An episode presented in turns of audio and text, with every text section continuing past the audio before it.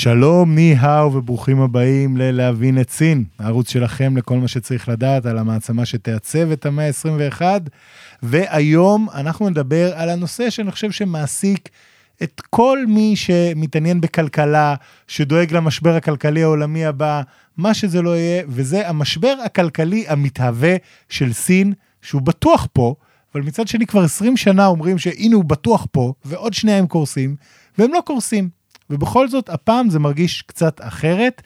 אז האורח שלי היום הוא איתי צ'ישנבסקי, שהוא אה, מנהל יחידת חשיפות של מוסדות פיננסיים ומדינות בבנק אה, מרכזי פה בארץ. הוא כותב הבלוג המשובח אה, תועלת שולית, יכול להיות שקראתם אותו בטוויטר בתור איתי צי, עם CI. ויש לו גם אה, פינה משובחת במאני הלאומי, פה ברלוונט. אז uh, שווה לתפוס אותו גם שם, ופה אנחנו ננהל שיחת עומק בדיוק על הנושא הזה, ולמה זה באמת חשוב לכל הכלכלה הגלובלית להבין מה קורה בכלכלה הסינית. מתחילים.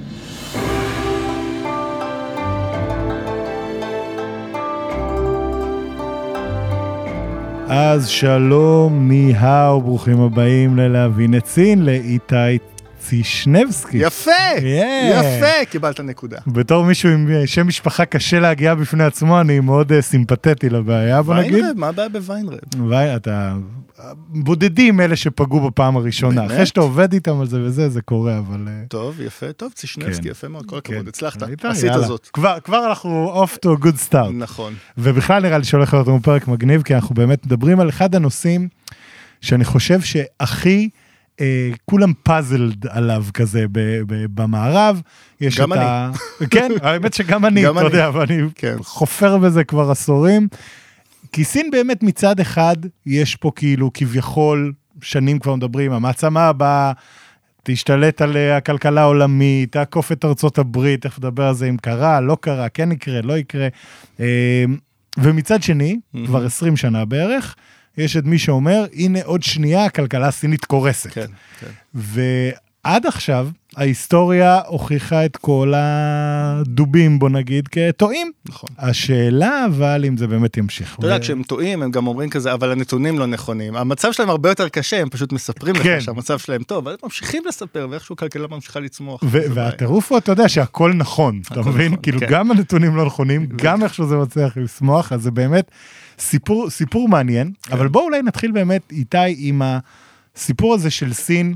אה, אני אתן רק את ההקדמה הקטנה, סין עד סוף שנות ה-70, אחת הכלכלות הכי מסכנות, נחשלות, שבורות שאפשר לדמיין בעולם. Mm-hmm. מגיע דנג שיאופינג, עושה את הרפורמות. את הכסף. אה, כן, ממש, באמת, במה שאני חושב שכתבו עליו כבר אין ספור ספרים, mm-hmm. וזה עובד מאוד מאוד יפה, שיעורי צמיחה באמת, שהעולם לא ראה ברצף כאלה שיעורים למשך כל כך הרבה זמן. נכון.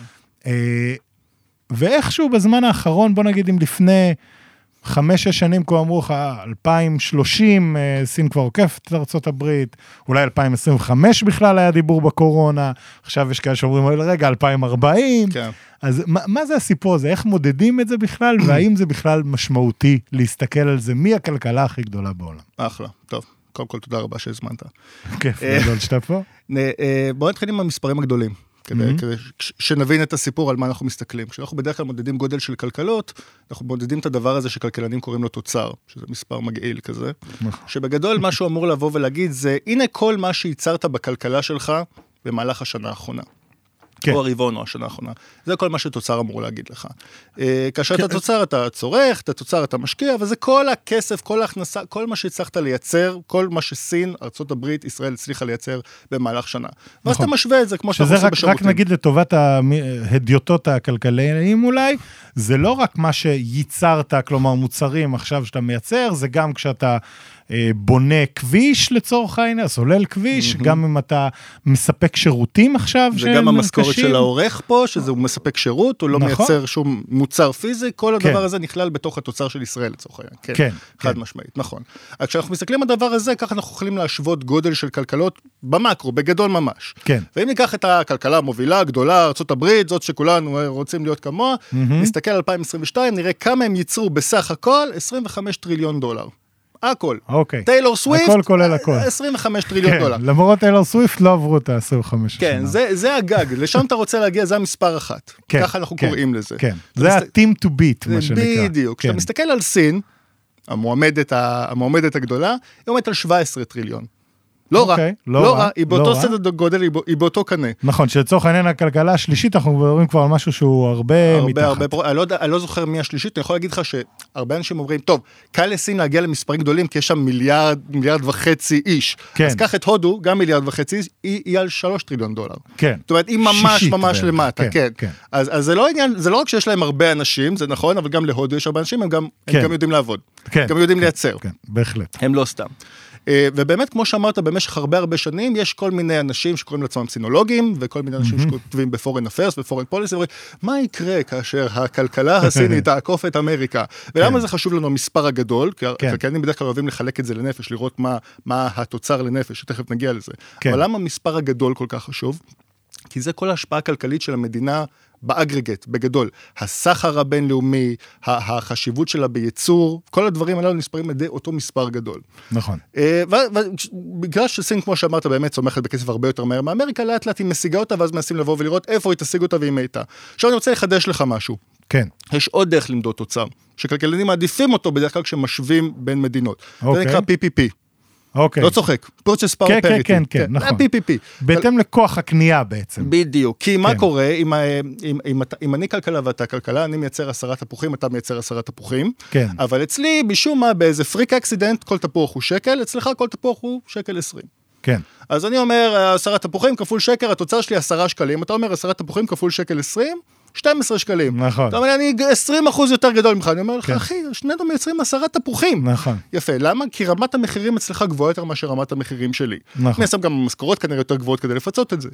כן. אז מה שכלכלנים אוהבים לעשות, אה, והם לא עושים את זה אף פעם טוב? כן. זה, זה לא מדע מדויק בשום צורה שהיא, אבל זה, כן. זה איזשהו ניסיון. הם משווים, זאת אומרת, הם לוקחים את התוצר הסיני, מחלקים אותו בשער החליפין שיש, ועושים איזושהי התאמה לרמת המחירים. עכשיו, בסין אנחנו מצפים שתהיה התאמה רצינית למעלה. למה? כי השער חליפין שאנחנו רואים אותו הוא מוחזק באופן מלאכותי. נכון. זה דבר אחד, כנראה היואן היה אמור להיות יותר חזק. כן. אה, וגם מכיוון שרמת המחירים בסין היא מאוד מאוד קטנה. כן. לצורך העניין ישראל, ממה שאתה מכיר בישראל, אם אני אעשה את ההתאמה הזאת, מה אתה מצפה שיקרה לכלכלה הישראלית? שיהיה לנו עוד פחות כיף. שתרד. למטה, כי אנחנו כן. מאוד יקרים, כן? הכל פה נכון, יקר, הכל. פה יקר. לגמרי. אז, אז כאשר אתה עושה את ההתאמה הזאת, ארה"ב נשארת 25, כי הכל זה מול ארה"ב, כן. וסין קופצת ל-30 טריליון. וואו. אה, אז או. היא כבר הכלכלה מספר אחת בעולם. הופה, הנה, ring the bell. הנה, טינג טינג טינג, והכלכלה מספר אחת בעולם עוד מ-2014, זאת אומרת, אנחנו כבר נמצאים עשור שבה סין עקפה, על פי מה- מ-2014 כבר כפרת ב-PPP? כן, על פי מדד. חשוב ורלוונטי, שאנשים כל כן. הזמן משתמשים בו, כבר עקפה את ארצות הברית. כן. נו ו... משהו השתנה בעולם? ועדיין כותבים את המאמרים האלה, זאת אומרת, כן. כן, זה ללא ספק חשוב, כן. אה, ואני אני פשוט חושב, אני- לא אוהב את הספירה הזאת של מתי סין תעקוף את הברית, כי אני אומר, הנה, קודם כל לפי, לפי מדד מקובל היא כבר עקפה. כן. וגם הדבר, ברגע שהיא כבר מגיעה לאותו סדר גודל, וברגע ששתי הכלכלות האלה הן כל כך, כמו שאמרת, הן כל כך מעל כל שאר המדינות, כן. אז הן כבר באותו, הן באותו בול גיים, כן? הן כבר, הן כבר זה שוות. כבר לא משנה מי יותר גדולה, הם בעצם, בדיוק, הן מתחרות באותו מגרש, חד הם משמעית. אלטרנטיבה אחת לשנייה בהרבה מאוד דברים. נכון. ואגב, זה, זה מעניין בלי קשר, כי אנחנו באמת רואים שמה שנוצר לנו עכשיו זה מין כזה, אוקיי, אז כולם עדיין כמובן רוצים לייצא מאמריקה, לאמריקה, כולם עדיין רוצים לקנות מסין, יש אה, שירותים שכולם צורכים גם מאמריקה, זה מסובך כמובן, אבל בסופו של דבר אנחנו רואים שהמערב כאילו aligned עם ארצות הברית ועם כל הדרך שהיא תוביל, ולעומת זאת לסין, וזה אולי מעניין גם בהקשר של הצמיחה העתידית, סין בעצם יש בקמפ שלה כביכול את כל ה, מה שנקרא הדרום. הגלובלי. כן, כן, האנשים האנשים הפחות טובים אולי מבחינת הערכים. שלנו. כן, כל לא, אבל החברים. אתה יודע, גם אפריקה, נכון. במידה רבה, וגם אה, דרום מזרח אסיה, שאומנם מאזנת מאוד יפה בין שני הצדדים, אבל עדיין היא בשכונה הסינית יותר. נכון. ואפילו אגב בדרום אמריקה אנחנו רואים שזה כביכול היה החצר האחורית של ארה"ב ופתאום יש שם כל מיני מדינות שאומרות רגע רגע אנחנו נוח לנו דווקא עם המודל הסיני הזה. נכון, נכון מאוד. וזה לדעתך משהו שבראייה עתידית, כי בסך הכל הדרום הגלובלי הזה זה גם מה שמדברים עליו בתור עתיד הצמיחה העולמית, גם מבחינת, יש להם לאיפה לגדול זה יותר. בעיקר הדרום הגלובלי מדבר על עצמו בתור עתיד הצמיחה הבינלאומית, דרך אגב, כן, דרום דרום אפריקה עכשיו, אה, בגלל התביעה הזאת, התביעה נגדנו. כן, עכשיו, כן, כן. אנחנו נציגי הדרום הגלובלי וכן. נכון, כנגד זה- זה האימפריאליזם. נהיה מאוד phrase את זה, כזה. כן, אני לא- אני לא קונה את זה כל כך, אבל אוקיי. אה, אני אני חושב ש... אה, קודם כל, אין אנחנו מחכים לצמיחה של הדרום הגלובלי, אה, זה- זה שם חדש, כן. הדרום הגלובלי. פעם כן, קראנו להם נכון. בריקס, פעם קראנו להם אה, אה, מדינות עולם מתפתחות. שלישי. אנחנו היה מצפים לזה כבר הרבה כן. מאוד זמן. אה, צמיחה קורית בגלל מוסדות פיננסיים. מוסדות כן. ממשלתיים ומוסדות פיננסיים, בגלל זה, בגלל זה אמורה לקרות. כל עוד המוסדות לא משתנים, כן. אה, אני לא בונה על זה שהם אה, אה, יעקפו בחשיבותם את המערב או את ה-G7 anytime soon.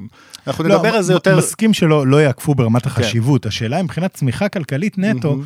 פשוט בגלל שהם כל כך למטה, אתה יודע, ותכף נדבר על איך בעצם היה מודל הצמיחה הסיני, אבל אם סין כביכול תיקח את המודל הזה, תגיד להם, הנה, זה, זה ההוראות אה, של זה איקאה, הוראות הפעלה, תעשו מה. שאנחנו עושים. אז, כן. אז, אז אני, אני אגיד את זה במשפט ואז אני ארחיב, אה, זה לא, אין דבר כזה מודל הצמיחה הסיני. אנחנו, זה מודל צמיחה נכון, אנחנו, מסכים. אנחנו אוהבים להסתכל על זה ולהגיד, זה אה, נכון, צריכים נכון. לצמוח כמו סין. סין צומחת כמו 20 מדינות אחרות שצמחו לפניה.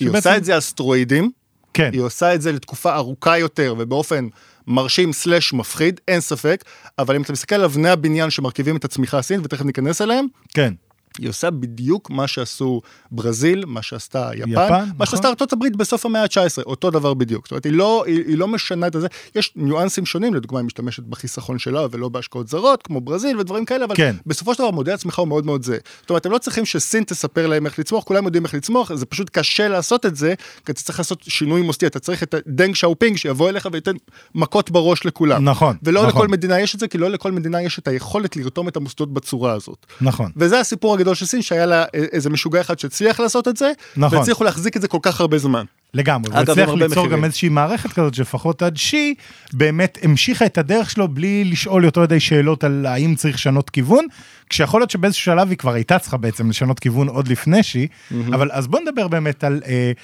זה לא מודל הצמיחה הסיני, ואנחנו, כן, אני אתה הכנתי אפילו הדגשת אני לי יכול את זה. לקרוא רגע? לך על זה. אני- אני אני- אני אקריא לך. טקסט. אה, אני רשמתי, את ה- אני מוריד את השם של המדינה, בסדר? אוקיי. מהטקסט, זו, זו, זו כתבה שהופיעה בניו יורק טיימס לפני הרבה שנים.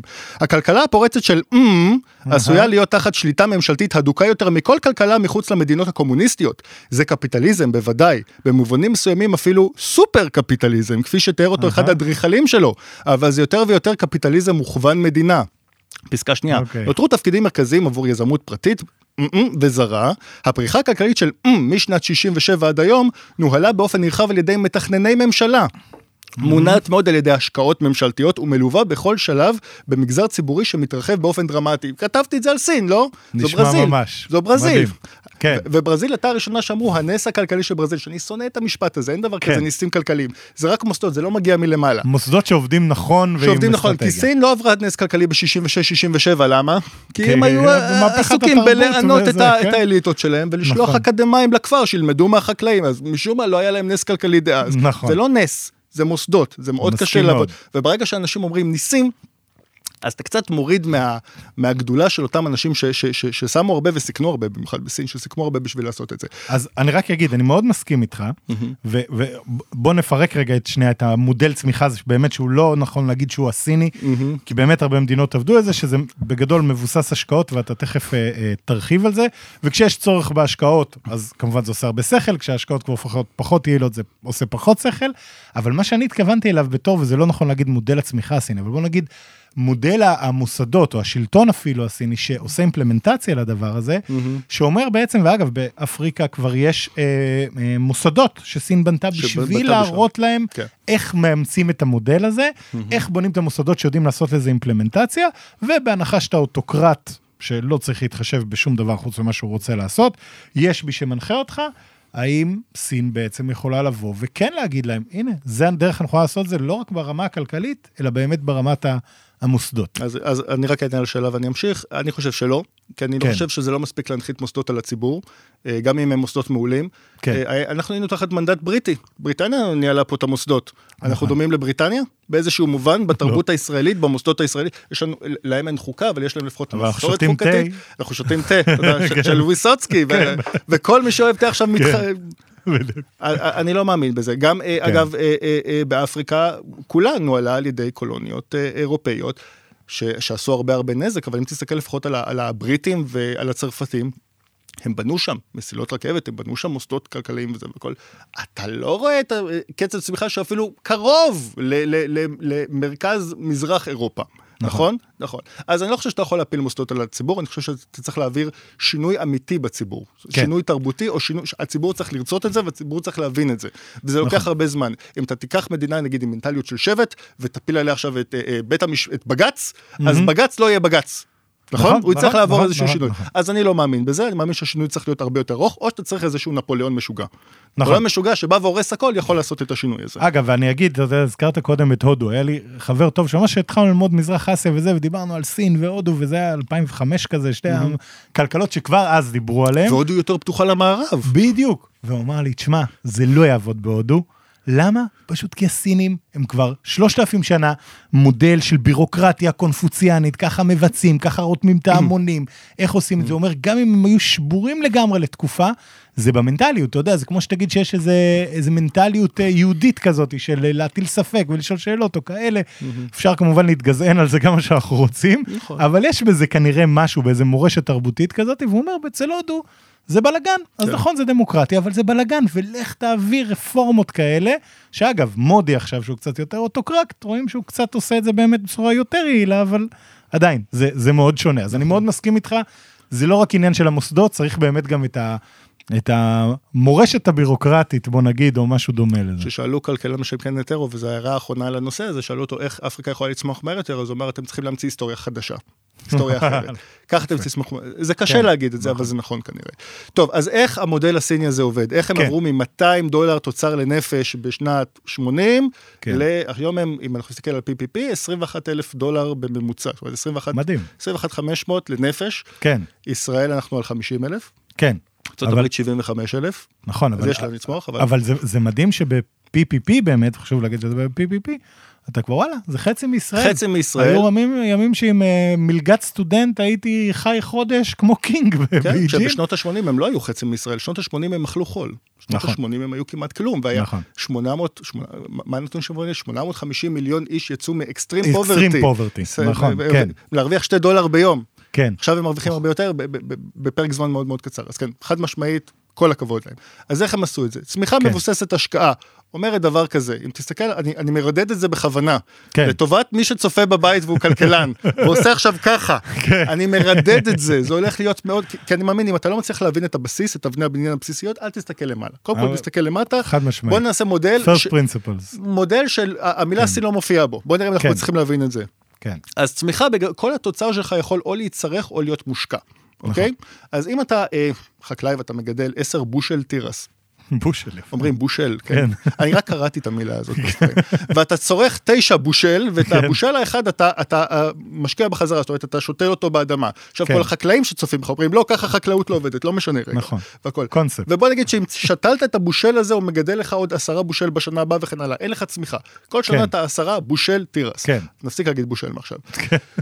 יום אחד אתה מחליט, אני אשתול שניים, אני אצרוך שמונה, זאת אומרת אני מצמצם את הצריכה, התוצר של דייסה אני אשתול שתיים, מה יהיה לך בשנה הבאה אם הכל עובד בסדר ואין איזה זה, יהיה לך עשרים, הכפלת את הצמיחה שלך, זאת אומרת על ידי השקעה, השקעה נכונה, כן. כוכבית, כן, כן, כן, כן. השקעה בתנאים שבהם אתה יכול להשקיע, אתה צומח, זאת אומרת ככל, ככל שאתה תיקח את התוצר שלך ויותר חלקים ממנו, יותר חלקים מהדברים שאתה מייצר, יופנו להשקעה, כלומר לייצר דברים כן. שמגדילים את ההון, טרקטורים, משאיות, אה, אה, גשרים, בנייה כן. וכדומה, כן. זה אומר שיש לך תשתית גדולה יותר בשנה הבאה לייצר יותר תוצר. נכון. זה כל הדבר, זאת אומרת, אם אני עכשיו מתכנן ואני רוצה לייצר צמיחה גדולה, מה אני צריך לבוא ולהגיד?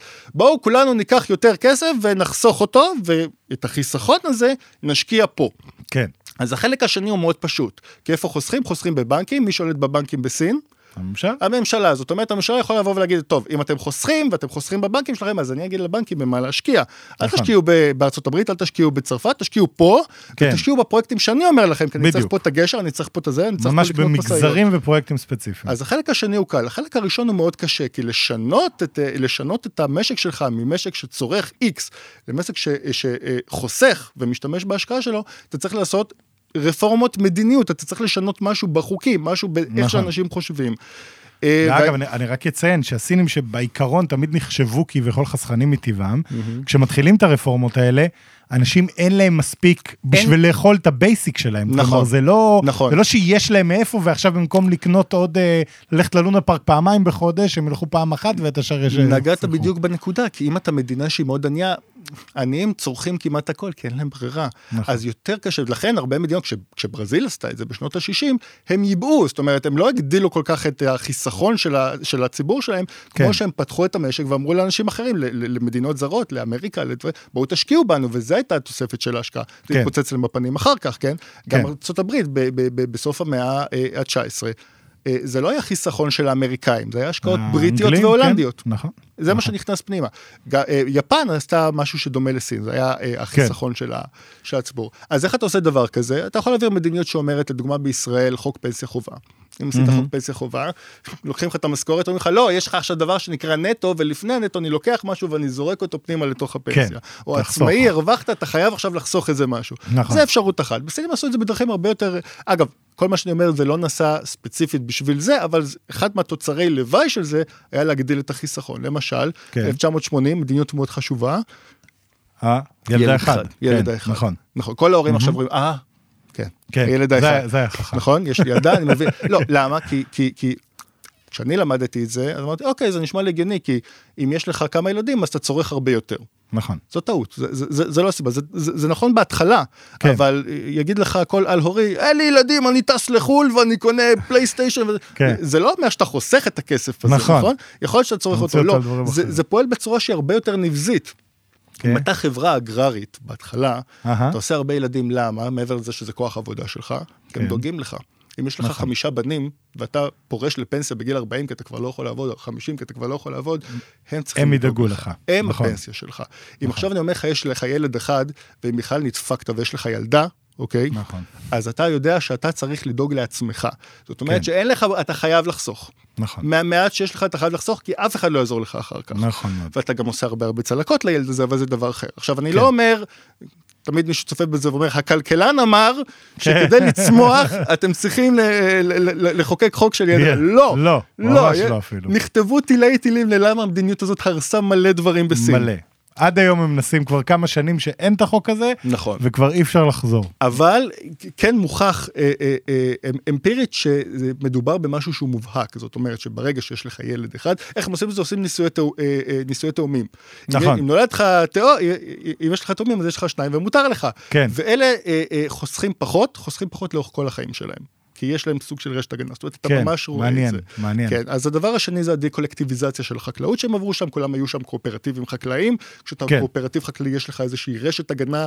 אמ, נקרא לזה ביטוח בריאות מטעם, מטעם הקולקטיב. כן. כן, הקואופרטיב, סליחה, הקואופרטיב, נכון? וברגע שפיצלו את זה, אתה פתאום נתקע בלי, בלי ביטוח אה, שיניים, בלי ביטוח בריאות, אז אתה צריך גם נכון. לחסוך לדבר הזה. נכון. וגם אין לך שום עזרה במקרה שמשהו יקרה לך, זאת אומרת, הם הסירו את מנגנוני התמיכה המעטים שהיו, ואז אתה בעצם אומר, אני לבד, אם מחר אני חולה, אני צריך לממן את עצמי.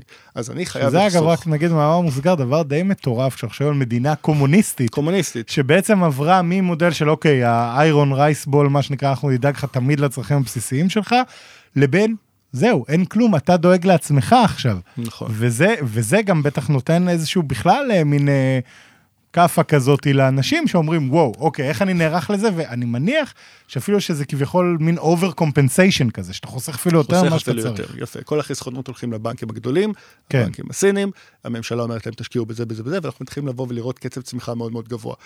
רק תסיים לגבי שיעור ההשקעה ב- מה- מהתוצר. כן. בממוצע, אם אנחנו מסתכלים היום על, על ממוצע מדינות העולם, לא OECD, ממוצע מדינות העולם, 25% מהתוצר הולך להשקעה, למטרות השקעה. כן, אוקיי?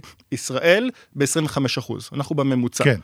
אה, מדינות שהן מפותחות, ארצות הברית, 17 אחוז, כן? הן כבר כן. הרבה יותר צריכה, הן פחות אה, זה. כן. אה, אה, גרמניה, 22 אחוז, אה, בריטניה, 18 אחוז והכל. סין בערך כפול, אם אני זוכר נכון, סין לא? היא, 40 היא יותר. גבוהה, כן, כי כשאתה כן. מדבר על מדינות שצומחות מהר, אתה מדבר על 30 אחוז כן, שיעור כאילו, חיסכון, שיעור אה, השתגעתם. השקעה. כן, אה, סין נמצאת, היא הגיעה בשיא ל-47 אחוז, מטורף. אבל היום היא מרחפת על 41, 42, 43 אחוז, היא כל כך, היא, היא פשוט על סטרואידים. כן, אז כמו שאני אומר, המודל הוא אותו מודל, גם הברזילאים עשו את זה, גם היפנים עשו את זה, אבל אצל, אצל הסינים זה א' על סטרואידים, mm-hmm. הרבה הרבה השקעה.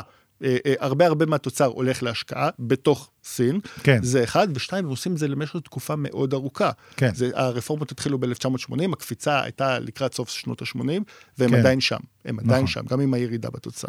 ו- אז, אז, ו- אז, אז זה מגניב. כל זה, הכבוד להם. אז הם צמחו מאוד יפה, הם צמחו אבל, בקצב אבל מאוד בעצם יפה. העניין עם השקעות, כמו שאמרת, שמת כוכבית בהתחלה, חייבות להיות פרודקטיביות. נכון. אם אנחנו מדינה מפגרת ונחשלת, שצריכה עכשיו גם כבישים, וגם uh, מפעלים, וגם uh, את כל התשתיות, ויש לך המון במה להשקיע, נכון. אז כל השקעה כזאת היא בעצם יורה. מביאה, בדיוק, כל כן. מטאטא יורה, והכל מביא לך החזרים הרבה יותר טובים ממה שהשקעת, הכל עושה שכל. בדיוק. באיזשהו שלב, הכמות מקומות שבהם אתה יכול להשקיע בתורה יעילה, יורדת. נכון. ואז מה קורה? ואז מה קורה? קודם כל, איך אתה מגלה את זה? אתה מגלה את זה בשתי דרכים. אחד, ה-BBC מתחילים לעשות כתבות על כל מיני אה, כבישים לשום מקום, כן. או גשרים, ואתה מראיין אותו והוא אומר, כן, כרגע אף אחד לא, לא עובר בגשר שעשינו, אבל ב-2040 אנחנו צופים שתהיה פה עיר, ואז כן. יעבוד. אה, בניתם גשר ל-2040, מקסים. כן. או, או דירות או ערים שהולכות, אה, שהן ריקות, נכון. גוסטאונס וכדומה. אז זה דרך אחת. דרך שנייה זה להסתכל על החוב לתוצר. כן. כי כשאנחנו אומרים, אה, כשהם אה, חוסכים ומשקיעים, אה, מי שחוסך ומי שמשקיע הוא לא אותו, הוא לא אותו אחד. כן. נגיד משקי הבית באים וחוסכים פקדונות, והבנקים מלווים אותם, זאת אומרת, הם מייצרים נכון. חוב ליזמים או לממשל המקומי ש, ש, שבא כן. ו- ומקדם את הדברים האלה. אז אתה מתחיל לראות את, את שיעור החוב, אתה מחלק אותו בתוצר. אם ההשקעות שלך טובות, זאת אומרת, אם כן. אתה מייצר משהו, אתה, אתה נותן השקעה של 100 ואתה מייצר הכנסה של 105, 106 וכדומה, כן. אז היחס הזה לא אמור לגדול, הוא אמור לקטון, נכון. או להישאר לפחות זה בערך, אותו דבר. כן. החל מ-2007, וככה זה היה בהתחלה. אגב, ככה זה היה בהתחלה עבור כולם, עבור ברזיל, עבור יפן, עבור אמריקה, כן. כולם נראים בדיוק אותו דבר, המודל לא שונה. בהתחלה זה עושה הרבה שכל. עושה הרבה שכל ואתה צומח בקצב מהיר, סין 10% צמיחה כמעט כל שנה, לפעמים 15, בשנים רעות 8. כן. הלוואי. עלינו. הלוואי עלינו. אוקיי, כן. יפה. עכשיו, מ-2006-2007, פתאום שיעור החוב, כלל החוב, אם תסתכל על כל סין, משקי בית, ממשלה, חברות, מתחיל לטפס. הוא מתחיל כן. לטפס מהר. וזה נותן לך כבר את האינדיקציה הראשונית שאנחנו משקיעים בדברים אה, שהם לא נכונים. אנחנו משקיעים בדברים הרבה הרבה כסף, כי אנחנו רגילים להשקיע, כי אנחנו חייבים להשקיע, לא כי אנחנו צריכים להשקיע. אז שאלה קטנה, כי אני, אני מכיר, אתה יודע, הנרטיב המקובל, הוא שמה שהמקום שבו סין התחילה להיכנס לספיירל כזה של, של חוב מופרך, הוא ב-2008, אחרי ה-Great Financial Crisis, יש את ההשקעה הגדולה של סין, סין כביכול תחלץ את העולם מהמשבר ותחלץ את עצמה, אבל אתה אומר משהו מעניין, אתה אומר, הדינמיקה הזאת, כלומר זה התחיל להיות לפני. לא יעיל כבר לפני, התחיל להיות קצת לפני. וזה הופך את ההחלטה שלהם ב-2008 לעשות double down על הדבר הזה לעוד יותר מפוקפקת נכון, אפילו. כן, כשזה מתחיל אתה אומר, טוב, אולי זה רעש.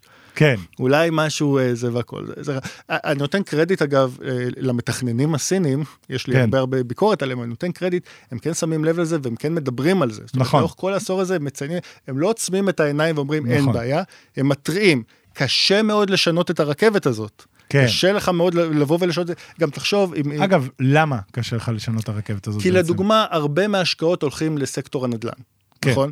וההכנסה הגדולה של אה, הממשל המקומי, אותן אה, ממשלות קטנות של 100 מיליון איש, 200 מיליון איש אה, של סין, היא ממכירת קרקעות, זה כמו בישראל, ממכירת קרקעות או ממכירת כן. פרויקטי נדל"ן.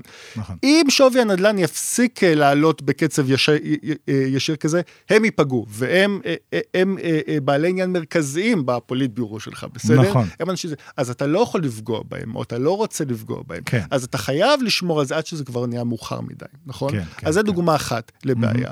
אה, זה, זה מאוד מאוד קשה לבוא ולשנות את הדבר הזה, כי יש כל כך הרבה, כשאתה מייצר מערכת כזאת של, של השקעה וחיסכון במשך שנים, יש לך הרבה entrenched interest שנכנסים פנימה. כן. הרבה אנשים ש... אה, זה הבן של... סתם, אני לא יודע, כן. זה הבן של ההוא, שחבר המפלגה, יש לו חברת בנייה שמתמקדת בדברים האלה, כי והוא מקבל את הפרויקטים, אז אם אנחנו נסגור את הפרויקטים שמה, תפגע בו, תפגע בו, הוא יושב לידך. זה כן. מאוד מאוד קשה כשזה קורה, זה, זה, זה מאוד קשה גם בדמוקרטיות, כן? כן. אבל זה גם היה מאוד מאוד קשה עבורם. זאת אומרת, הם רואים את הדבר הזה, בהתחלה הם אומרים, אנחנו לא נעצור, אנחנו נמשיך, אולי נמצא דרכים חכמות יותר להשקיע בזה, זה לא עובד להם. כן. עכשיו, ברגע שאתה נמצא את הדבר הזה, ושוב, זה לא ייחודי לסין. הרבה מדינות עברו דבר כזה לפני כן. כאשר אתה רואה את החוב מתחיל לטפס והכל, נדרש ריבלנסינג. זאת אומרת, נדרש איזשהו תהליך שבו, מתוך התוצר, מחדש. מתוך התוצר הזה, מתוך עשר הבושל, הנה אמרתי את זה כן. שוב, אנחנו עכשיו כבר לא אה, שמונה, שבע צורכים, אלא חוזרים לתשע לצרוך, בסדר? כן, כדי ש... כן. כדי ש... אנחנו צריכים שמישהו יקנה. כי היום אתה יצר את המצב שבו אתה מייצר את העשרה הדברים האלה של התירס, כן. אתה חייב אה, אה, אה, לייצא אותם החוצה, או להשקיע אותם ולשתול אותם עוד באדמה כדי לייצר עוד. כי אין לך מספיק אנשים אצלך. בסין שמוכנים לקנות את זה. אין לך, כי א', כי אין להם מספיק כסף, נכון. א', אין, ב', כי פשוט לא בנית את התשתית של ה- אה, של ה domestic consumption כדי לעשות את זה. אנשים, והם גם מעדיפים לחסוך בגלל כל הבעיות שדיברנו עליהם, שבעצם עדיין בסין לא באמת בנו את המערכת... כי אתה אה, עדיין במוסדות צמיחה. אתה עדיין באותם כן, מוסדות באותו שהתחילו... mindset כזה גם בדיוק. בעצם. ואתה צריך לשנות את זה. ואגב, זה נכון יהיה להגיד, אם אני מבין, ואני זוכר עוד משהו מהתואר שלי בכלכלה, אז זה, זה נכון להגיד שבעצם מה שקורה פה, זה שבמקום שיעבירו מספיק הכנסה, או מספיק אה, הכנסה פנויה, בוא נגיד, שיהיה יותר הכנסה פנויה לצרכנים, זה נשאר בעצם או אצל הממשל, או אצל הגורמים הפרטיים, שמשקיעים את זה בצורה לא יעילה, נכון. במקום... כן, זה, זה אפילו, זה אפילו יותר, אה, יותר נכלולי מזה, זה אה, לוקחים, אין מספיק, אה, מה שקורה לך זה שהתפלגות ההכנסה נעשית יותר ויותר קיצונית בסין. כן. למה זה חשוב? כי משקי הבית העניים ביותר, צורכים יותר. זאת אומרת, אם אתה היית רוצה, אם אני עכשיו אומר לך, בוא, בוא, בוא, בוא נגדיל את שיעור הצריכה בתוצר, מדיניות מאוד פשוטה היא, תעביר כסף לעניים. כן, בדמוקרטיה זה עובד בקלות אגב. כן. יש לך ציבור לא יצרני שלא מייצר והכל, תעביר להם קצבאות, הם יצרכו יותר. כן, הם כן, יצרכו, למה? כן. כי הם, אין להם, הם, לא- הם לא יכולים לחסוך, כי הם צריכים להאכיל הרבה פיות, כי הם צריכים, יש להם נכון. הרבה הוצאות והכל. זאת אומרת, זה אחלה מדיניות לעשות את זה. תן כסף לעניים, אה, אה, והם יצרכו. ואתה עובר איזשהו ריבלנסינג של, אה, אתה לא פוגע בצמיחה, אתה לא פוגע בתוצר, כי יותר ממנו נצרך מאשר מושקע. הם יצרכו את זה. נכון. אבל- שאגב, צריך להגיד, מי שיש לו הכנסה יותר נמוכה, גם צורך בדרך כלל חלק יותר גבוה. חלק יותר גבוה ממנו, בגלל שלו. זה כן. בסך הכל, בסך התוצר, אם אתה כן. עושה aggregate, אז אתה רואה חלקים גדולים יותר של צריכה. זה כן. מה שהם, זה מה שהם מדברים גם בינם לבין עצמם שהם צריכים לעשות, אבל זה כל כך קשה לעשות את זה, מכיוון שלא מצביעים עבורם כל אותם אנשים עניים. כן. פה כן, הם מצביעים, אז זה קל יותר כן, לעשות את זה. אשכרה. תראה, מאשימים את ביידן שהוא מבטל, אה, מבטל חובות סטודנטים, ואומר, אתה קונה קולות, כן? כן, כן. אוקיי, הוא קונה קולות, כי זה דמוקרטיה, נכון, הוא צריך נכון. לקנות את הקולות. בסין אתה לא קונה קולות. נכון. אתה, אתה קונה קולות, אבל הקולות של האנשים שאתה קונה, הם, הם, אה, לא ב top. למטה, כן, הם למעלה. כן, של זאת אומרת, מקבלי עכשיו אתה צריך ההחלטות. לבוא ולהגיד להם, טוב, אני, אני עשיתי את התוכנית, מה שצריך לעשות זה שאתם תרוויחו פחות. או כן. לקחת מה, מה, מה, מהרנטות שלכם ולהעביר אותם לציבור היותר, לעשות העברות, לעשות להם איזשהו אה, אה, אה, קרן של ביטוח לאומי, שיותר תעזור להם, ואז הם לא יצטרכו לחסוך כל כך הרבה, וכן הלאה וכן הלאה וכן הלאה. הרבה מהלכים מאוד לא פופולריים, שאגב, צריך להגיד שני דברים מעניינים, אני חושב, בהקשר הזה. אחד, שהיה, יש לי עדיין חבר אה, טוב, כלכלן בסין, אה, שכששי עלה, הוא ממש, אני זוכר ב-2014, 2015, ישבנו לאיזה ארוחת ערב, דיברנו על זה, אמרתי לו, מה אתה חושב על מדיניות כלכלית שלו, בלה בלה. הוא אומר, עוד לא מרגישים את זה, אבל הוא יהיה חייב לעשות משהו הרבה יותר centralized ממה שהיה. הוא אומר, למה? כי הוא אומר, כי צריך to change course, כן. כאילו, ואתה לא יכול to change course כשאתה דואג לרצות את כולם וליצור קואליציות כאלה של כל הנהגה קולקטיבית, הוא צריך להחזיק את כל הכוח אצלו. אני מסכים איתו לחלוטין. הוא, הוא צדק במאה אחוז, אתה יודע, מצד אחד. מצד שני, מה שאנחנו רואים עכשיו אצל שי, באמת אחרי הרבה מאוד זמן, כנראה כשהוא הרגיש כבר שהוא מספיק חזק וזה, הוא יצא במה שנקרא השגשוג המשותף. שזה, אה, למי שלא מכיר, מתייחס לאיזושהי אמרה בכלל של דנג שאופינג, כשהוא התחיל את הכל, הוא אמר, אנחנו עכשיו נצמוך, נצמח יותר במגזרים מסוימים, בערים מסוימים, אנשים מסוימים יתעשרו קודם, בשביל ליצור מספיק הון, ואז נדאג לשגשוג המשותף, שזה מטרת העל שלנו עדיין. ושי כאילו בא ואמר, הגענו לנקודה הזאת שיש לנו מספיק הון, עכשיו שגשוג משותף. ואתה אומר, לצד כל הקומוניזם והכל שזה מריח ממנו, יש פה גם משהו שהוא כנראה מאוד נכון כלכלית נכון. לעשות. נכון, חד משמעית. זה אני חושב מעניין. אני חושב שזה צודק, וזה יוצא נגד כל הנרטיב שרץ לך בטוויטר של אה, אה, סין צמחה כי היא הייתה קומוניסטית, אחר כך היא עברה לקפיטליזם, כן. וקפיטליזם צומחים. כן. ועכשיו שיח מחזיר אותם לקומוניזם, בגלל זה הם נכון. הפסיקו... לא, זה אה, אה, אה, לא משנה מי היה בשלטון כרגע, אתה היית רואה את ההאטה הזאת, מכיוון שיש כן. להם כל כך הרבה השקעות גרועות. דווקא שי, עם כל הנזק שהוא עושה, וכל כן. הבלגן הפוליטי שהוא עושה, דווקא הוא, אם, אם הוא הנפוליאון שלהם, כן, כן. הוא, או אם הוא הדנג החדש, הוא יוכל לעשות אולי את הרפורמות האלה, מכיוון שהוא יכול להרשות לעצמו לפגוע באליטות. כן, אני בדיוק. לא, יש אני לו לא מספיק כוח הבן אדם, פוליטי, יש לו אבל, מספיק כוח, כן. אני לא יודע אם יש לו רצון, אני לא יודע אם כן. הוא באמת יעשה את זה, אבל, אבל אה, בחברה כזאת כמו סינית, אה, בהנחה והם לא הולכים לעשות מחר בחירות, כן. אה, אני חושב שזה, מעניין. אני רוצה רגע, אמרתי שכל המדינות עברו את זה, אז, אז חשוב רגע לדבר על איך מדינות עברו את זה. כי, כן. כי, כי מדינות הן לא סין. ו, ואנחנו מכירים שני מודלים. למה אנשים מוטרדים מסין? כי יש שני מודלים לחברה שהייתה uh, heavily uh, חזק בהשקעות, ושינתה כן. את תמהיל הצמיחה שלה לכזה, uh, את תמהיל התוצר שלה לכזה שהוא יותר מבוסס צריכה. כן. וזה עובד ככה. Uh, יש לך את המודל ה- הברזילאי סלש אמריקאי, שאומר uh, משבר. 1900, כן. סוף, אה, סוף שנות ה-20, אני מרדד, אני מרדד, סוף כן. שנות ה-20, משבר אה, אה, כלכלי חמור בארצות הברית. מתרסקים, התוצר שליש מתרסק מהתוצר, 35 אחוז, כן. אבל ההכנסה של משקי הבית יורדת בחצי מזה. נכון, אז החלק יפה. היחסי... אז עשינו ריבלנסינג, נכון. ועכשיו אפשר להמשיך לצמוח. אבל זה משבר כל כך קשה, שחצי מהקונספירציות של ארה"ב היום עדיין נעוצות בדברים שקרו בשנות ה-20-30. נכון. משבר קשה. גם וצריך. להגיד רק שבהקשר הסיני, זה דבר שהסינים לא לא יכולים להרשות לעצמם. נכון, הם לא יכולים להרשות לעצמם. כי, כי. באמת המהות הזאת של הממשל זה לא שעכשיו אוקיי שלוש שנים נאכל חצץ ואז נחזור לצמוח ויהיה בריא.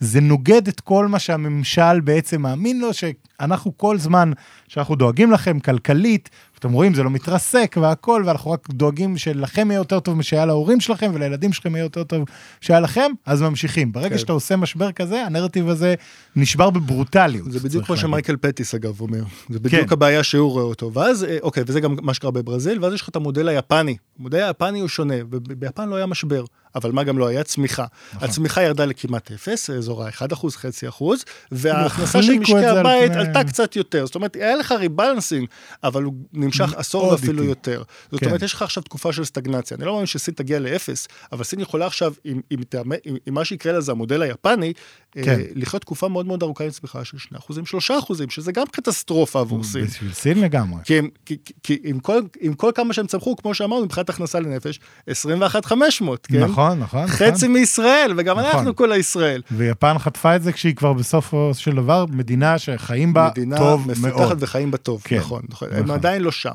זאת אומרת, שתי האופציות הן רעות. אם סין תצליח למצוא את הדרך השלישית, שלא קיימת עדיין, אף מדינה לא עשתה את זה בלי משבר או סטגנציה. קיימת בתיאוריה. אבל. קיימת בתיאוריה, מייקל כן. פטיס כל הזמן מדבר, מייקל נכון, פטיס הוא כן. כלכלן מאוד ש- כן, שנמצא מומלץ, מומלץ. בחום. אם אתם אוהבים את הכלכלה של סין תקראו אותו, הוא, יש לו דעות משונות, אבל אני חושב שהוא צודק לגבי הרבה מאוד דברים. והוא אומר, כן. אתם יכולים לעשות את זה, אתם צריכים לשנות, אתם צריכים לתת את הכסף למשקי הבית הקטנים ביותר, אתם צריכים לתת את זה לשכבות החלשות, לקחת מהממשל המקומי.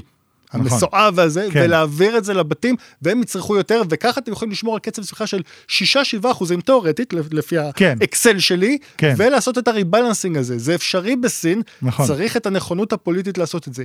אם סין תצליח לעשות את זה, אז אני מרשה לאנשים להגיד מודל הצמיחה הסיני. כי אז הם עשו משהו שרק הם עושים. כן. לא אסטרואידים, משהו שהוא שונה. נכון. ואם יצליחו לעשות את זה, כולנו בבעיה, כי הם באמת הולכים כן. לקחת את העולם. כן. אה, אבל כמו שזה נראה כרגע, הם מדברים הרבה... אנחנו צריכים להגדיל את, ה, את הצריכה המקומית, יש הרבה דיבורים על זה, נכון. אין מעשים, אין, פרגמ... אין, אין דברים אני פרגמטיים. אגיד לך גם מה הבעיה, אני חושב, המודל הזה, זה נכון שתאורטית זה ה-holy grail, ואם ישיגו אותו באמת, כמו שאמרת, בוא נגיד שאנחנו, עדיף, גם עדיף אני יהיה סינית, להתחיל כן. לאזן בין, אה, בין הצדדים אולי, אבל אה, יש בעיה, אתה אומר לקחת מהממשל המקומי. מהמם. רוב הממשלים המקומיים בסין, ורק למי שלא מכיר נגיד, כל פרובינציה בסין יש לה ממשל מקומי שמנהלת אותה כמו מדינה, ובצדק, כי פרובינציה בסין זה 100 מיליון איש, 80 מיליון איש, כאלה, כל אחת גודל של אנגליה, גרמניה כזה. ולחלק מהפרובינציות יש כסף, והם יחסית עבדו יפה. ואגב, גם אצלהם יש בעיית חוב וכאלה, אבל אוקיי, סביר. יש לא מעט פרובינציות היום, שבעיקר אחרי שהתגלה משבר הנדל"ן, שכמו שהזכרת, הוא היה אחד ממנועי ההכנסות הכי מרכזיים, אם לא הכי מרכזי שלהם, אין מאיפה לקחת להם היום. המ- הממשלים האלה בעצמם בחובות מזעזעים. ואז השאלה באמת, האם בכלל זה אפשרי זה, ל- זה היה נחמד אם הם היו. עוצרים את זה לפני שהחוב לתוצר היה מגיע ל-280 אחוז כמו שהוא היום, ואז. אולי היה לך נקודה שבה כשאתה עושה את זה, אה, אה, לא היית מגיע למשבר אשראי והרבה גופים היו צריכים לפשוט רגל. בדיוק. הרבה גופים, כבר היום אנחנו רואים את אברגרנד, אנחנו רואים את... את כן, את Country Garden, כן, וכדומה, נכון. אבל גם גופי ממשל, גופי, גופי ממשל סינים או יצטרכו לקבל עזרה מהממשל למעלה, ששם אין הרבה חוב, נכון. או שהם יצטרכו אה, לפטר עובדי מדינה. אז דיברנו על חוב, ואני רק אגיד, אה, עוד החוב, שאתה הזכרת, המספרים שאתה הזכרת, זה רק ה, באמת קצה הקרחון שהוא חתיכת קצה, אבל יש עוד כנראה המון חוב שמדברים עליו הרבה, דרך כל מיני financing vehicles מקומיים כאלה, חברות שהן כאילו פרטיות, אבל בתכלס הן לוקחות חוב בשביל הממשל וכאלה. וזה בכלל נושא שהוא בעייתי בסין של הסתרת נתונים. כן, זה, זה הסיבה אגב שכשאתם מסתכלים על סין, מסתכלים על debt to G- לוקחים את כל החוב, לוקחים כל דבר שנראה כמו חוב, מעמיסים כן. אותו ל-GDP, והם לא אוהבים את זה, כי אתה לא עושה את זה לארה"ב. לארה"ב אתה מסתכל על נכון. החוב הממשלתי לצורך העניין, אתה אומר, אוקיי, החוב הממשלתי פלוס ה states או דברים כאלה. כן. אבל, אבל אין מה לעשות בסין, בגלל שזה הכל כל מישמש כזה, שעטנז אני רוצה, אני, אני פיננסי. הולך לספור את הכל ואני צריך להשוות להכל, ואז הם באמת, הם נמצאים 280 מול 220 בארצות הברית. כן, אומרים גם ארצות הברית 220, אבל ארצות הברית יכולה לעשות את זה. נכון. אתם עדיין לא. אתם, כי- עדיין, אתם עדיין כלכלה צומחת, אתם עדיין כלכלה קטנה מבחינת תוצר לנפש. נכון. אה, וגם הדבר, אה, ארה"ב היא כלכלה מב- ש- ש- שחלק משמעותי, 80 אחוז מהתוצר שלה הולך לצריכה. נכון. זה הגיוני, ה- ה- החובות הם שם כבר למטרות עברו את, אחרות. ה, את השלב הזה. כן, כן. ואגב, וצריך להגיד גם, מה שקורה בפועל זה שאנחנו רואים הרבה מאוד את סין מייצרת, לא יכולה לספוג את זה בעצמה, מייצאת את זה לארצות הברית, זה יוצר גם מאזן סחר נכון. מאוד מאוד מאוד אה, לא שוויוני, שבסופו של דבר לסין יש המון דולרים, ואז היא קונה איתם עוד המון ואין לה מה לקנות עם חוב. הדולרים האלה, אין לה מה לייבא, מכיוון שאין לה בבסיס, בדומסטיק, מספיק אנשים שמעוניינים לקנות את הדברים האלה, לא נכון. מספיק כסף, אז היא תקועה עם דולרים. ואז היא קונה מלא אה, אג"ח בגדול. כן. למה היא קונה מלא. אג"ח? למה היא פשוט לא כאילו ממירה אותו וכדומה? מכיוון שהיא לא רוצה שהיואן יעלה. היא רוצה לשמור על התחרותיות שלה. נכון, היא רוצה לשמור על העובדים זולים. כן. ובשביל לעשות את זה, היא צריכה להחזיר את הדולר. איכשהו. כן, זאת אומרת, אם, כן, אם כן. הדולר מגיע, אם הדולר הזה, היא לא יכולה שהדולר יימכר בתמורה ליואן. היא צריכה להשתמש בדולר הזה כדי לקנות נכס דולרי בצד השני. זאת אומרת שסין במידה רבה נעולה בהשקעות האלה, זה לא איזושהי, הרבה פעמים מציגים את זה בתור איזשהו leverage כזה שיש לסינים על האמריקאים. אפשר להגיד שבוא נגיד, זה מאזן אימה דו-כיווני, אם לא אפילו יותר leverage אמריקאי על כן, הסינים. כן, במובן יש. לי הרבה מה להגיד על זה.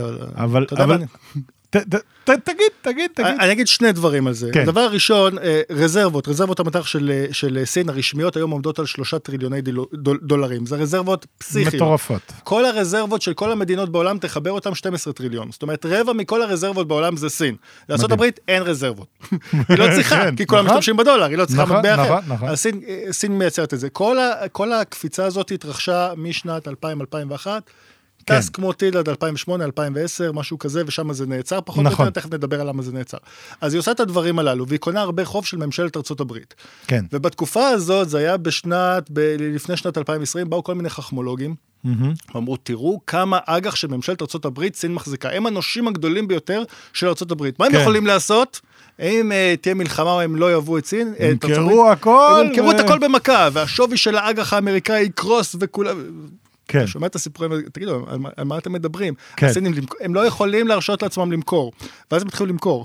כן. אז, מה, אז היה טריק כזה, הם מכרו קצת, אבל מה שהם קנו זה הם קנו agency MBS, הם קנו אגרות חוב אה, מגובות משכנתאות אמריקאיות, שיש להם ביטוח של ארה"ב. למה הם אז עשו את זה? כי זה לא נספר וואלה, כן. בחובות. לא משנה, זה בצד. הדבר השני, the numbers, מה שנקרא. כן, הדבר השני, רוסיה, אני, אני מיד אגיע לנושא, אני רק חייב להוציא את כן, זה, כי זה מעצבן תוציא, אותי. תוציא, תוציא. רוסיה, סנקציות, פלישה לאוקראינה, סנקציות, הייתה צריכה להעביר את, ה, את הרזרבות, הרבה הרז- מהרזרבות שלה נתקעו למעשה ב, ב.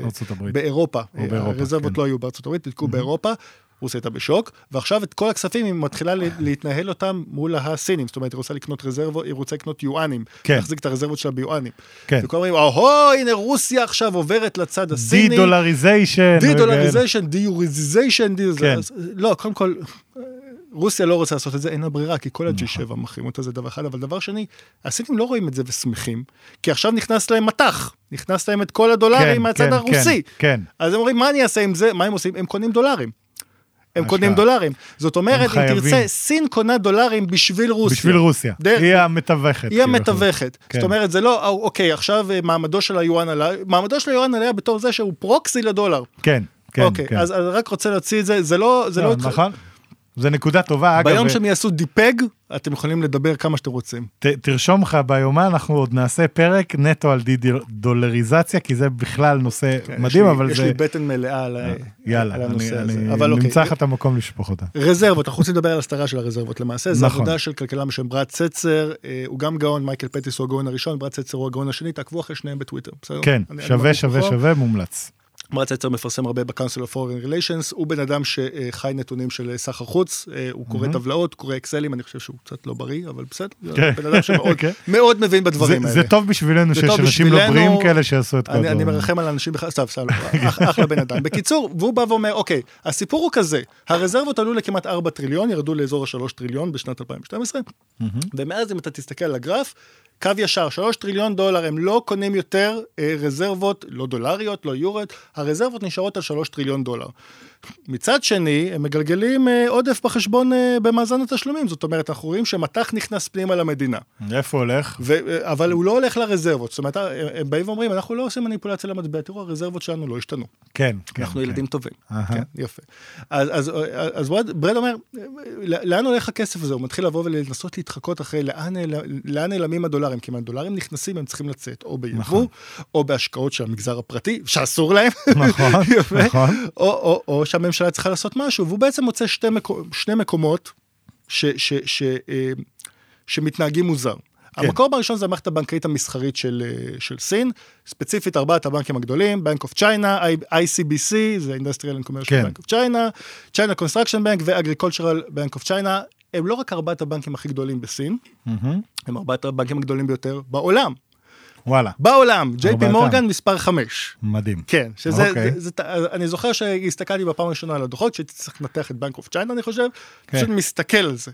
ואתה אומר, משהו לא בסדר בשער חליפין, אני לא, אני לא חילקתי נכון. כן, כן, כן. זה מפלצת זה ענקית. מפלצת. מפלצת ענקית שהיא נכון. לא עושה כלום. זאת אומרת, היא נכון. לוקחת פקדונות, היא משקיעה בנכסים, כן. מייצרת איקס כסף. כן, כן, כן. שום, אין, אין, אין שום דבר מע- מע- מעניין מעבר לזה. זה לא, פשוט כל מי ש- כל מי כאלה. שבילה זמן בסניף של בנק אוף צ'יינה בסין יודע שזה שהם לא עושים כלום. לא, זה לא נראה, בוא נגיד, המפעל היצרני הפיננסי הכי מרשים בעולם. כן, אז ארבעה בנקים ענקיים גדולים, הם היו בבעלות ממשלתית, הם עברו הפרטה.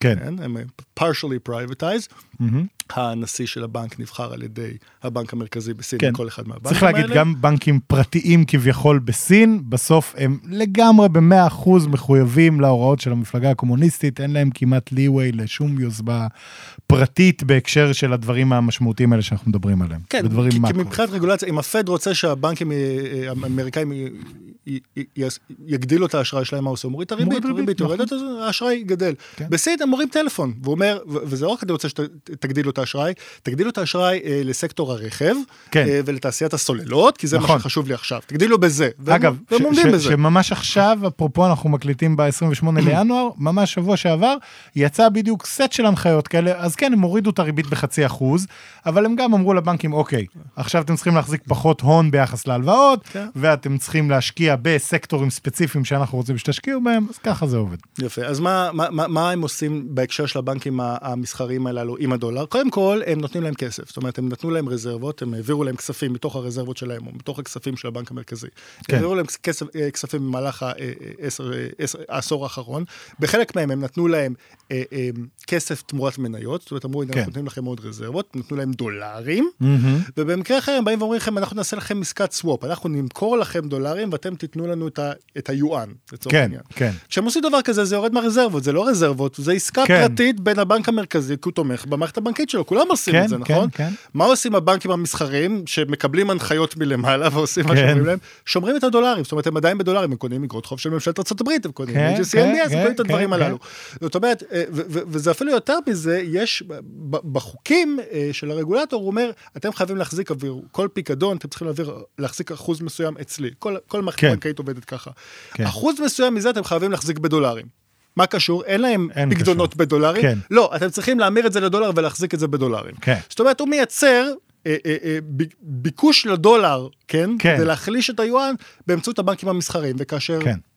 סופרים את ההשפעה הזאת בארבעת הבנקים הגדולים, ורק בארבעת הבנקים הגדולים, אתה מגיע לאזור ה-600-700 מיליארד דולר נוספים של נכסים, אה, מטורף. נכסים דולרים בעשור האחרון שגדלו, אוקיי? וזה רק בארבעת הבנקים הגדולים, ויש עוד הרבה בנקים. סביר להניח שזה בעיקר הולך דרכם, שהם כן. כממש ממש גדולים במערכת, אבל כן. אבל שוב, אבל צריך להגיד, למשל לצורך העניין הוא יכול להחליט עכשיו גם לעשות איזושהי הנחיה כזאת, שבגדול כל בנק צריך לשמור חמישה אחוז מההון שלו בדולרים. כן. ואז זה מחייב כבר את כל המערכת הבנקאית, וברגע שהוא יגיד להם, עכשיו אתם צריכים למכור, עכשיו אתם... אז זה גם יקרה. יפה. כלומר, בסופו של דבר אין הבדל אבל זה לא נחשב באמת. ברזרבות, וחלק נכון. מהבעיה שאנחנו מסתכלים על הרזרבות ואומרים, אה, הרזרבות עלו, זה מה שבנק ישראל עושה, כשבנק ישראל היה מנסה להכניס את השקל מול הדולר, כן. קנה דולרים, ואז אתה רואה את הרזרבות עולות, ואז היו אומרים, אה, בנק ישראל מתמרן את המטבע, כי הרזרבות נכון, עולות, נכון. הוא יתערב במסחר, אבל בנק ישראל גם מדווח שהוא מתערב במסחר, הבנק המרכזי של סין לא מתערב. נכון. אז אתה מסתכל על הרזרבות, אבל אה, של, הרזרבות של הבנק המרכזי בסין לא עלו, אז, אז כנראה הכל בסדר. לא, הוא פשוט משתמש בכיסים אחרים, כן. ובגופים אחרים כדי לעשות את זה. והסיפור השני, זה האקסים בנקס, בנקי הפיתוח, China Development כן, Bank, כן, China, בדיוק. אלה הבנקים שלמעשה מנהלים את תוכנית ה-Belt and Road Initiative, בדיוק. כל ההלוואות למדינות זרות. אתה רוצה להגיד משהו? לא, אז, אז באמת אני רק אומר, כי זה בדיוק מה שבאתי לשאול באמת, הרי הדבר השני המתבקש כביכול, סין משקיעה טריליון דולר לפי הערכות בעשור עד 2023, מדברת על סכום קצת יותר נמוך לעשור הקרוב, אה, בפרויקטים במדינות זרות, בהלוואות. נכון. עכשיו, ההלוואות האלה, אם הן ניתנות בדולרים, אמורות גם לחזור בדולרים. והן ניתנות בדולרים. אז זה משנה קטע. משהו בעצם? זה, אה, אה, מבחינתם כן, מבחינתם כי הם לוקחים את אותם דולרים הללו ש, שהם כן. קיבלו מהעודף, ואומרים כזה, אוקיי, אני לא אשים אותם ברזרבות שלי, אני לא אקנה כן, אותם אג"ח, כן. אני נותן אותו לאקספורט אימפורט בנק אוף צ'יינה, שהוא גוף ממשלתי, כן, אבל זה לא הבנק המרכזי, זה נכון. כיס אחר. ואני אומר לו, חביבי, אתה נותן הלוואות, אתה צריך לתת אותם בדולר או ביורו, לא משנה כן. במה. אה, רק לא במטבע שלי, כי... כי אז אנחנו לא באותו יפה, קננדרום. ואז הוא נותן הלוואות בזעיר, בפקיסטן, בוונצואלה, בכל המקומות, סתם, הם כבר לא עושים את זה, זה היה להם פדיחה נוראית שם, אבל הם כן. נותנים הלוואות במקומות מפותחים, כמו ישראל, והוא נותן אותם בדולרים. נכון. אגב, לא, וצריך להגיד, הוא עדיין משקיע, ב- הם כאילו נהיו מאוד זהירים עכשיו, כי באמת היה כל מיני בעיות שהכניסו להם, ודיברנו על זה קצת, שיש כאילו את ה-depth trap diplomacy, אולי שדיברנו נגיע על לזה, נראה אם מוזמנים. כן, אבל בגדול, בוא נגיד זה ככה, זה, זה הרבה יותר מהלך אה, PRי כזה של להשחיר את סין, אבל כן, אה, סין חילקה הלוואות בלי לעשות יותר די דיו דיליג'נס, צריך ממש להגיד. הרבה מאוד דברים שזה מה נפלו. שכולם עשו, האמריקאים עשו את זה בשנות ה-20, הברזילאים וואלה. עשו את זה, היפנים עשו את זה, כולם חשבו שהם חכמים גדולים, ויש לנו כסף, נלך לכל המדינות המסכנות האלה, יש שם תשואות יפות וניתן כן. אותם. וכש... כולם נפלו. כן. גם הסינים נפלו, הם נפלו חזק בוונצואלה, הם עכשיו נופלים בפקיסטן, יש להם הרבה בעיות. נכון. ומה שמעניין זה כשאתה רואה את כל ה-debt releases האלה, כשבאים מה Paris Club, כל המדינות שהלוו כסף למדינות מסכנות באפריקה, ואומרים, טוב, הם לא יכולים לשלם, בואו נעשה להם פריסת חובות, בואו נוריד קצת מהחוב כדי שהם יוכלו לשלם, כדי כן, לעזור להם כן. והכל. יש רק אחת שאומרת, בחיים אני רוצה את כל שקל הכסף עכשיו. לא ייתן לכם. שקל לא ייתן, כן. זה סין. זאת נכון. אומרת, אם, אם סין רוצה לעשות debt trap diplomacy, לא ככה עושים את זה, היא צריכה לבוא ולהגיד, אה, אוקיי, אתם רוצים שאני אוריד לכם, אז אני רוצה להקים בסיס פה. או אני רוצה בדיוק, שתצביעו לי בדיוק, וזה זה, בדיוק. ונמצא פתרון. ואגב, הסיבה שה debt trap diplomacy הגיע, אני רק אגיד, זה כי הרבה פעמים סין דרשה collaterals כן. כלכליים, נפט, שאומרת, מוונצואלה. למשל, כן, אתה לא יכול לתת לי דולרים, סבבה, תביא לי ככה וככה נפט, תביא לי ככה וככה, אה, לא יודע, אורניום או מה שזה לא יהיה באפריקה, או לצורך העניין, אה, תביא לי, שזה היה גולת הכותרת של ה debt trap diplomacy move כאילו, שאז תביא לי בניתי לך נמל. פ- נמל ענק, אז אני עכשיו בליסינג עליו ל-99 שנה, אם אתה לא יכול לשלם לי עד תאריך איקס. נכון, שזה גם bad PR, כי זה לא היה במקום ההלוואה, עדיין יש את ההלוואה לסרי לנקה. סרי לנקה נכון. עדיין יש להם את ההלוואה, והם פשוט היו צריכים למצוא איזשהו פתרון כדי להכניס דולרים. היה את החברה הזאת, אגב, סין לא, לא, לא התייחסה לזה בתור איזשהו מהלך גאוני, הם ראו את זה בתור נפילה. נכון, כי הם נכון. לא קיבלו את הכסף. כן.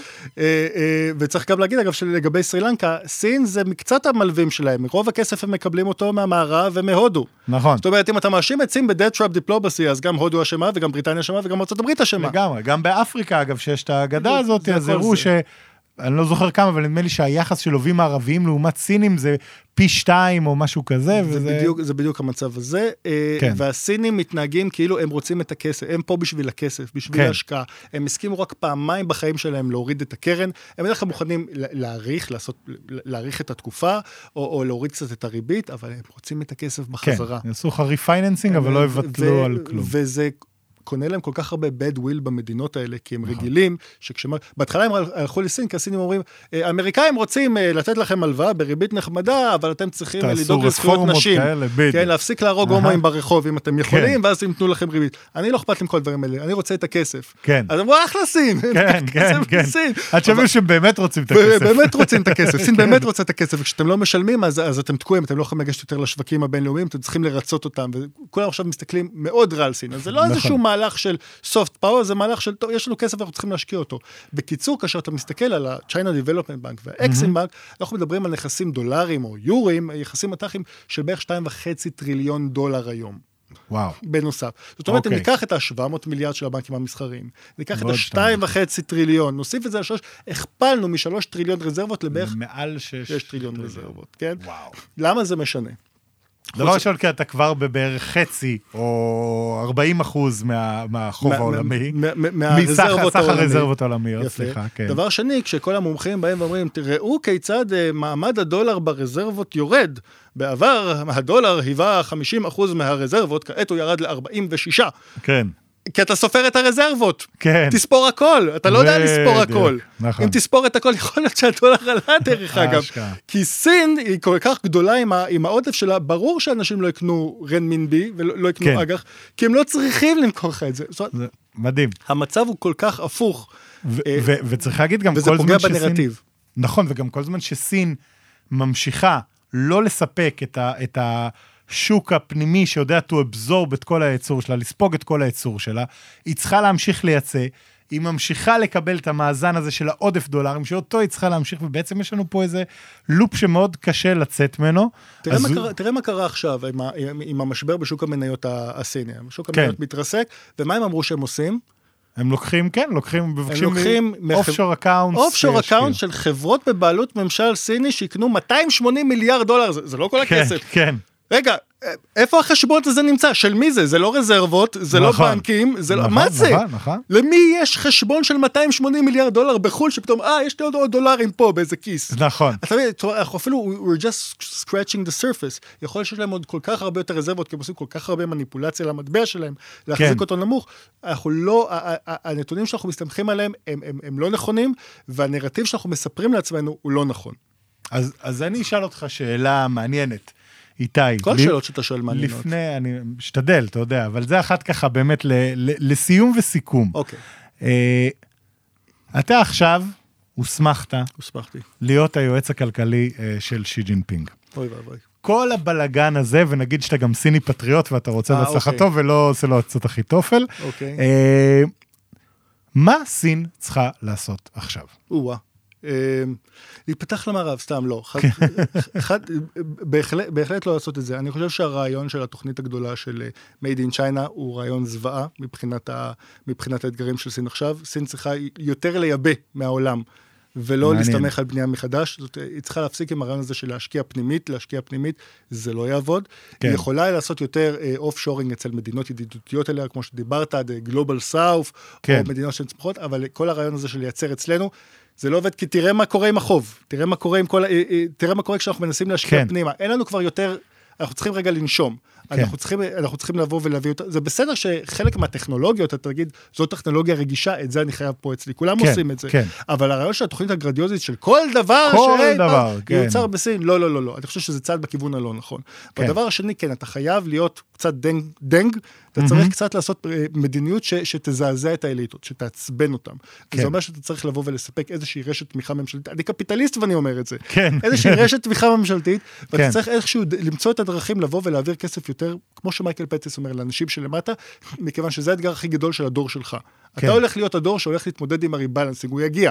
כן. כי, כי, כי החוב מכתיב שהוא יגיע, אתה לא יכול להמשיך להגדיל את החוב ל-300 אחוז, 400 אחוז מהתוצר, זה לא יכול להמשיך לקרות, משהו, כן. something has to give. אז זה יגיע בין אם תרצה ובין אם לא, יש לך את היכולת היום לשלוט בערך באיך זה הולך לקרות, וזה אומר שאתה צריך כבר מעכשיו, תהפוך את עצמך לנדיב הגדול. לדאוג להאוסולדס הקטנים ביותר, להגדיל את חלקם בהכנסה הלאומית, כדי שהם יצרכו יותר והצמיחה תנצל. ואגב, צריך להגיד, זה יכול להיות, שני דברים אני אגיד. אחד, זה זה שהחלק הראשון של מה שהזכרת, הוא בעייתי בגלל אחד הדברים שאומרים שהכי עומדים לרועץ לשי, שאומרים, כל, יש לו כל מיני רעיונות מאוד מאוד טובים, אבל מהמם. ברגע שהדבר בפריוריטי הכי גבוה שלך הוא ביטחון לאומי, מהמם. לפני כלכלה, ואתה רואה הכל דרך המשקפיים האלה, אתה גם עושה החלטות כלכליות לא נכונות מתוך איזושהי, אפשר להגיד פרנויה, אולי הוא פרנויה מוצדקת, אני לא יודע, אבל זה. אתה פרנואיד עד שמגיע טראמפ, ואז אתה מגלה שאולי זה היה בסדר שהיית פרנואיד, כן, כי פתאום הוא מטיל. לך אה, רגולציות ב... אה, בסוף הנאום, אה, דרך אגב, 20 אחוז tariffs על steel and aluminium, שלום, כן, ונעלם כן, פתאום. בדיוק. אה, אולי, אולי אתה צריך להיות אולי פרנואיד, יש צ- כן, אולי יש מבין- צדק בעניין הזה. כן. והדבר השני אבל, שזה נכון, צריך להגיד, זה לא חייב להיות עכשיו העברות כספים של הנה, קחו 2,000 יואן כל משק בית בסין ולכו. זה יכול להתחיל בזה למשל, שתחליט עכשיו שבן יחיד מהמם. להורים קשישים, אז הממשל מממן כל מיני סושיאל וולפר כזה, בשביל שהוא לא יצטרך לחסוך את הכל בשביל לדאוג להורים שלו, למשל. חד משמעית. דברים כאלה. כן. טוב, אני אדבר עם שי, נראה הם מה... צריכים להיות יותר קומוניסטים פשוט, אתה מבין? כן, בדיוק. זה, וזה דווקא שי כביכול אומרים שהוא עושה. אז בוא נראה אם הוא מצליח באמת ל- לעשות את זה, אם לא, אני נותן לו את הטלפון שלך איתי. לא, לא, לא. סבבה.